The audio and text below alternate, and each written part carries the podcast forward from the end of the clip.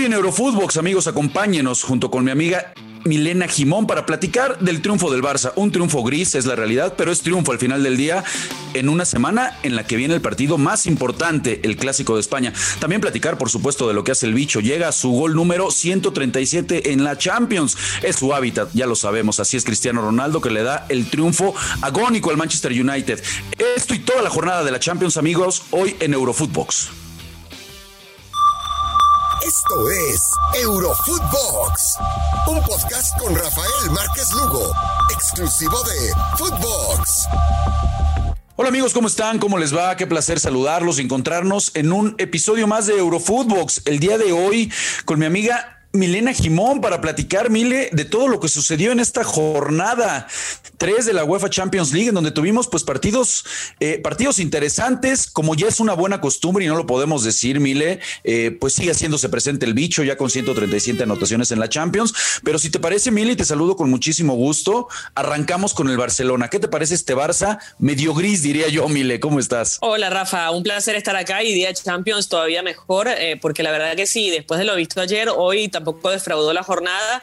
Y bueno, Barcelona jugó eh, a primer turno, ¿no? Y, la verdad que no convenció en cuanto a rendimiento, pero yo creo que en esta situación hoy del Barcelona lo que importa es ganar, no las formas. Eh, y creo que sumar de a tres ha sido muy importante considerando también el rival de Dinamo de Kiev y sobre todo que jugaba de local, ¿no? Eh, porque yo creo que estos tres puntos le permiten mantener la aspiración de clasificarse, bien sea a la próxima ronda o a la Europa League que sería muy importante a nivel económico, sobre todo. Sí, la, verdad es que el partido en sí me parece que fue bastante, bastante gris. Si bien es cierto, en el primer tiempo tuvieron algunas ocasiones, una muy clara de Young, un cabezazo, bueno, dos cabezazos, uno de, uno de Young y otro por ahí que tuvo también Dest, jugando un poco más adelantado. Pero este Barcelona no funciona, sigue acusando, me parece, de repente problemas en el fondo. Coincido contigo, lo mejor, por supuesto, que es el resultado, que marca Piqué, y por supuesto que, que queramos o no, Mili, lo platicábamos ayer en Eurofootbox, de cara a este clásico tan importante que se viene, como es el clásico español, tú lo sabes, lo has vivido ahí muy de cerca, pues le, viene bien al final del día, ¿no? Que ambos equipos pues logren ganar en su cotejo de media semana de Champions.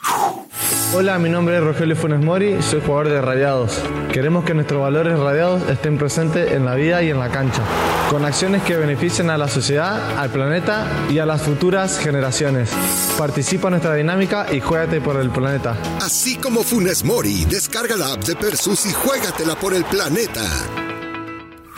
Sí, en cuanto a rendimientos lo vi mejor al Real Madrid y además que tiene una mejor noticia que es la vuelta de los tres de la, mitad de la cancha, Casemiro, Cross eh, y Modric, que por fin jugaron juntos en esta temporada, no lo habían hecho. Eh, en cuanto a rendimiento lo veo mejor para el clásico al Real Madrid. Eh, yo creo que se equivocó Kuman en el planteo. Eh, me parece que el look de Jong de 9, 22 centros tiraron en el primer tiempo el Barcelona. No está acostumbrado el Barcelona a esto, ¿no? Y, el hecho de que además el 9 hoy sea Luke de Jong, que era un jugador que era banca en el Sevilla, eh, te habla de la poca idea que tiene el entrenador en cuanto al planteo de juego. Me parece que ha tenido que eh, tratar de buscar lo que hizo frente al Valencia, que para mí fue mucho mejor, eh, fue más el estilo Barcelona y no este Barcelona en el Camp Nou. Pero bueno, en definitiva, no sé si Ansu Fati está para jugar los 90 minutos, esto lo ha dicho el entrenador, que, poco a poco va recuperando al 10, que para mí es el mejor jugador que tiene el Barcelona cuando está al 100%, y bueno, eh, creo que ahí está la cuestión, ¿no? Que lo están aguantando más para el clásico de cara a que sea titular. Sí, no, ahí, ahí, para cerrar me gustaría preguntarte en ese sentido de Ansu Fati, ¿no? Me parece a mí que lo cuida por el clásico. Yo no vería, con todo, con todo respeto, entiendo lo que menciona Kuman, ¿no? De que no le puedes obligar ni poner el peso de lo que hacía Messi. Pero yo creo que sí está el chavo para darle de a poco más minutos. Y uno ve los futbolistas que terminan alineando y a mí me parece que sí es claro el mensaje, ¿no? Que si el chavo está al 100% para poder jugar el clásico, pues tendrá que ir de inicio y es que acá podría haberlo puesto de inicio, porque al final jugó un segundo tiempo completo. Es decir, lo sacó de John al 46 y lo puso a Fati. Así que si lo pones de arranque, por ahí el partido era distinto y, bueno, sacabas más diferencia y no estabas sufriendo hasta el final. Te salva ese esa gol de pelota parada, una de los karmas que tiene el Barcelona es la pelota parada en defensa. Bueno, acá en ataque puede cosechar este eh, Piqué, que bueno, afortunadamente para él termina anotando y siendo fundamental en estos tres puntos del Barcelona, porque la verdad que el rendimiento de Gerard Piqué no ha sido bueno tampoco en esta temporada de que se recuperó.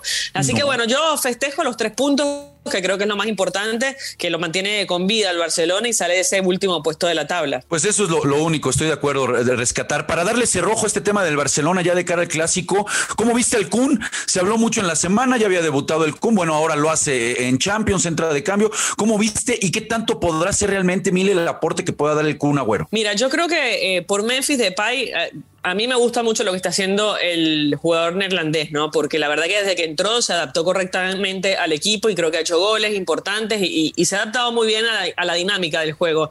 Yo lo veo al Kun como un falso 9. No sé si a él le gusta jugar de 9. Creo que en el City una de las discusiones que tenía con Guardiola era justamente eso, que a él no le gusta eh, jugar de 9, sino le gusta jugar en la posición donde hoy está Memphis Depay. Así que bueno, o se adapta a esa posición o no lo vamos a poder ver en el 11 titular a menos que quiera hacer rotaciones Ronald Koeman. Pero lo vi bien en los 15 minutos que jugó, jugó solo 3 eh, en la semana en juego de liga. Eh, y bueno, poco a poco sumando minutos, que es importante cuando termine de recuperar el Barcelona a los jugadores, por ejemplo, de Embelé, que le falta todavía por incorporar. Pues hay que estar muy pendientes, por supuesto, ya de lo que se viene. Vamos a platicar aquí en Eurofootbox, por supuesto, de ese partidazo del Barcelona recibiendo al Madrid. Y ahora, si te parece, Mile, para platicar de lo que sucede con el Manchester United, porque yo creo que Solskjaer le, le tiene que dar algo del contrato al bicho, ¿eh? ¿eh? Le sigue salvando la plana. Yo sigo pensando que parecido a lo de Pochettino y a lo de Kuman, eh, Solskjaer tiene las horas contadas y le siguen salvando las papas los futbolistas. En este caso, nuevamente Cristiano Ronaldo, después de ir 2-0 en el, marcador abajo, regresan y aparece como siempre, ¿no? El bicho ya, no es, ya no es, eh, decíamos en un inicio, eh, ya no es novedad que aparezca Cristiano, es su hábitat, es su mejor competencia, 25 goles de cabeza, difícil que lo puedan alcanzar, el que le sigue es Lewandowski con 16, entonces bueno, este tipo es un crack y hoy, insisto, Emile, pues hoy yo creo que le salva la chamba a Solskjaer. Hoy supera incluso Cristiano Ronaldo a Iker Casillas como más participaciones en la Champions League. A mí me parece que las individualidades salvan a este equipo. No tiene un buen funcionamiento el Manchester United y termina ganando el compromiso ante una actualidad del Atalanta que no es del todo buena, no es del todo positiva en el calcio. Y la verdad que la gana quizás también por, por, esa individualidad que, bien mencionabas, ¿no? Porque Atalanta hizo un mucho mejor primer tiempo. Eh, la intención del Atalanta fue atacar, la intención del Manchester United era contragolpear. Y, y cuando llegó el primer gol del equipo italiano, es cuando el Manchester despertó y comenzó a tratar de manejar un poco la pelota. Después llegaría el segundo del Atalanta, pero sin lugar a dudas no, no es un entrenador que sepa manejar a, este equipo. Eh, yo creo que, bueno, igual el Manchester United le va a dar oportunidad considerando que es un, es un tipo de, la, de la, escuela del Manchester United, que tiene el Liverpool este fin de semana, pero esta derrota que estaba hasta el minuto de 81, porque Cristiano anota ese, ese minuto, para mí era un partido y una derrota para sacarlo al técnico. Pero bueno, eh, afortunadamente se le dieron los resultados y como bien dice, Rashford, Maguire y CR siete terminan dándole vuelta a este gran partido. Oye, darle, darle Mile también en esos apuntes que ya bien mencionas el mérito a De Gea, ¿no? Porque ahí tiene una duda en Zapata que también era para darle la victoria en el segundo tiempo, antes de que viniera el gol de Cristiano Ronaldo, y aparece precisamente la figura del español que ha sido bastante, bastante criticado y hace una gran atajada ya Duban Zapata. Es cierto, el equipo no funciona como, como debería. Eh, caso parecido, no sé si compartas, Mile, a lo que vimos el torneo anterior con un equipo del Chelsea, que decías, tiene, tiene de repente futbolistas, tiene un plantel para jugar mejor, pero no se veía que realmente le pudiera, le pudiera eh, eh, tomar la mano, ¿no? Hasta que llega realmente el alemán, llega, llega realmente Tuchel y el equipo, bueno, empieza a funcionar de, diferente manera, ¿no? Sí, eh, a mí me gusta mucho lo que hace Tuchel con el Chelsea. Eh, yo soy fan de, este equipo y del intento de juego de este, de este equipo que seguramente es candidato y que está buscando renovar la, UEFA Champions League. Hoy goleó 4-0 en Malmo en condición de local, es cierto. Pero bueno, bien la participación de los clubes ingleses en esta edición de Champions porque eh, sumó de a 3 está por detrás de la Juve que ganó en condición de visitante y que sacó esos tres puntos que lo dejan líder eh, con puntaje perfecto, ¿no? Una Juventus que nadie daba un peso al principio de la temporada y mira, está peleando ahí eh, eh, en su grupo como líderes en ese grupo H.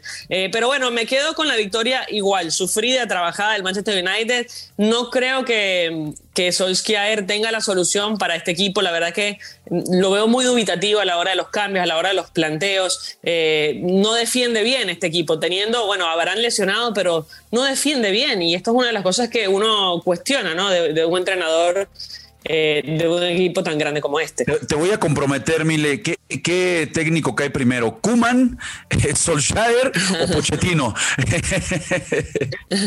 Mira, yo creo que... Eh, a ver, Pochettino no tendría por qué salir de, porque está líder en los dos torneos. Lo de Kuma me parece que lo van a sostener por un tema de plata, así que yo me inclino por Solskjaer. Eh, más allá de que es un hombre de la casa, me parece que Zidane, eh, eh, el, espíritu de Zidane está rondando muy, de cerca en la casa de Old Trafford. ¿eh? Oye, Mili, bueno, ya para, ya para despedir, porque se nos empieza a cortar el, tiempo, preguntarte, ¿no? Y repasando los últimos, los demás resultados, el Salzburgo le gana 3-1 al Wolfsburg, el Benfica cae al Bayern, y aquí es en donde quiero preguntarte, Mile. ¿Cómo ves al Bayern? Podemos hablar, ayer vimos un Liverpool muy poderoso, el Bayern también aceitadito y de repente no le damos, me parece, el mérito al polaco, ¿eh? a lo que sigue haciendo Robert Lewandowski, que es muy posible que se pueda llevar el balón de oro. Yo creo que en compensación tendría que llevárselo Robert Lewandowski. Es muy difícil sacarle el balón de oro a Messi después de haber ganado la Copa América. Yo creo que eh, y haber sido además eh, bota de oro y, pichichi en la liga. Eh, pero bueno, lo de Lewandowski es, es pletórico. Lamentablemente en el 2020 no se entregó esta edición. Y lo del Bayern Múnich es un equipo serio, siempre lo he dicho, competitivo. Cuando queman las papas siempre te las salvan. Y, y bueno, es una interesante propuesta que tiene Nagelsmann, un nuevo entrenador que sigue brillando en esta Champions y que vence por goleada también al Benfica. Yo lo veo muy sólido. Al Chelsea, al Bayern Múnich son mis candidatos. Y ojo con el Salzburgo, que puede ser la sorpresa de esta edición, porque sigue invicto en todas las competiciones y hoy volvió a ganar en este caso frente al Wolfsburgo. Eh, es, cierto, es cierto. También el John Boyce cae frente al Villarreal. Villarreal un equipo que juega bastante bien con, con Emery.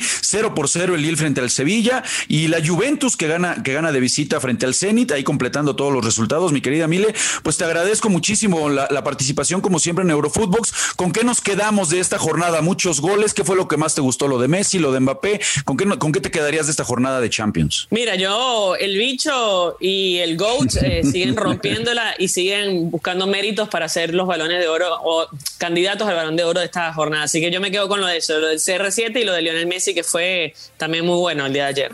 Ya, en su Fati, nada más ya para despedirnos, estoy de acuerdo contigo, porque seguimos hablando de cuándo van a dejar de, llamar la atención estos dos, y no, jornada tras jornada seguimos hablando de Messi y por supuesto de lo del bicho. De, de Ansu Fati nada más renueva hasta el 2027 y obviamente Mile, como lo habíamos platicado ya en su momento eh, eh, con Pedri, pues se viene la cláusula esta antijeques, ¿no? Eh, a mí me parece una exageración, sobre todo por el futbolista que el día de mañana, si no juega, eh, querría irse a otro equipo y bueno, no, no va a poder irse a ningún lado. Pero bueno, eh, bien por el club que, que toma a un activo del, del, equipo que es muy importante y que yo creo que es un gran jugador y tiene muchísimo futuro. Pues perfecto, Mile, muchísimas gracias por, por acompañarnos. Amigos, a todos ustedes les mandamos un fuerte abrazo. Milena Jimón, Rafa Márquez Lugo, muchísimas gracias por escucharnos. Por supuesto, no se olviden de seguirnos en la plataforma digital de su preferencia. Les mandamos un fuerte abrazo y gracias por escucharnos aquí en Eurofootbox. Gracias, Mile. Chao, chao. Un beso para todos. Saludos a todos, banda. Esto fue Eurofootbox con Rafael Márquez Lugo, un podcast exclusivo de Footbox.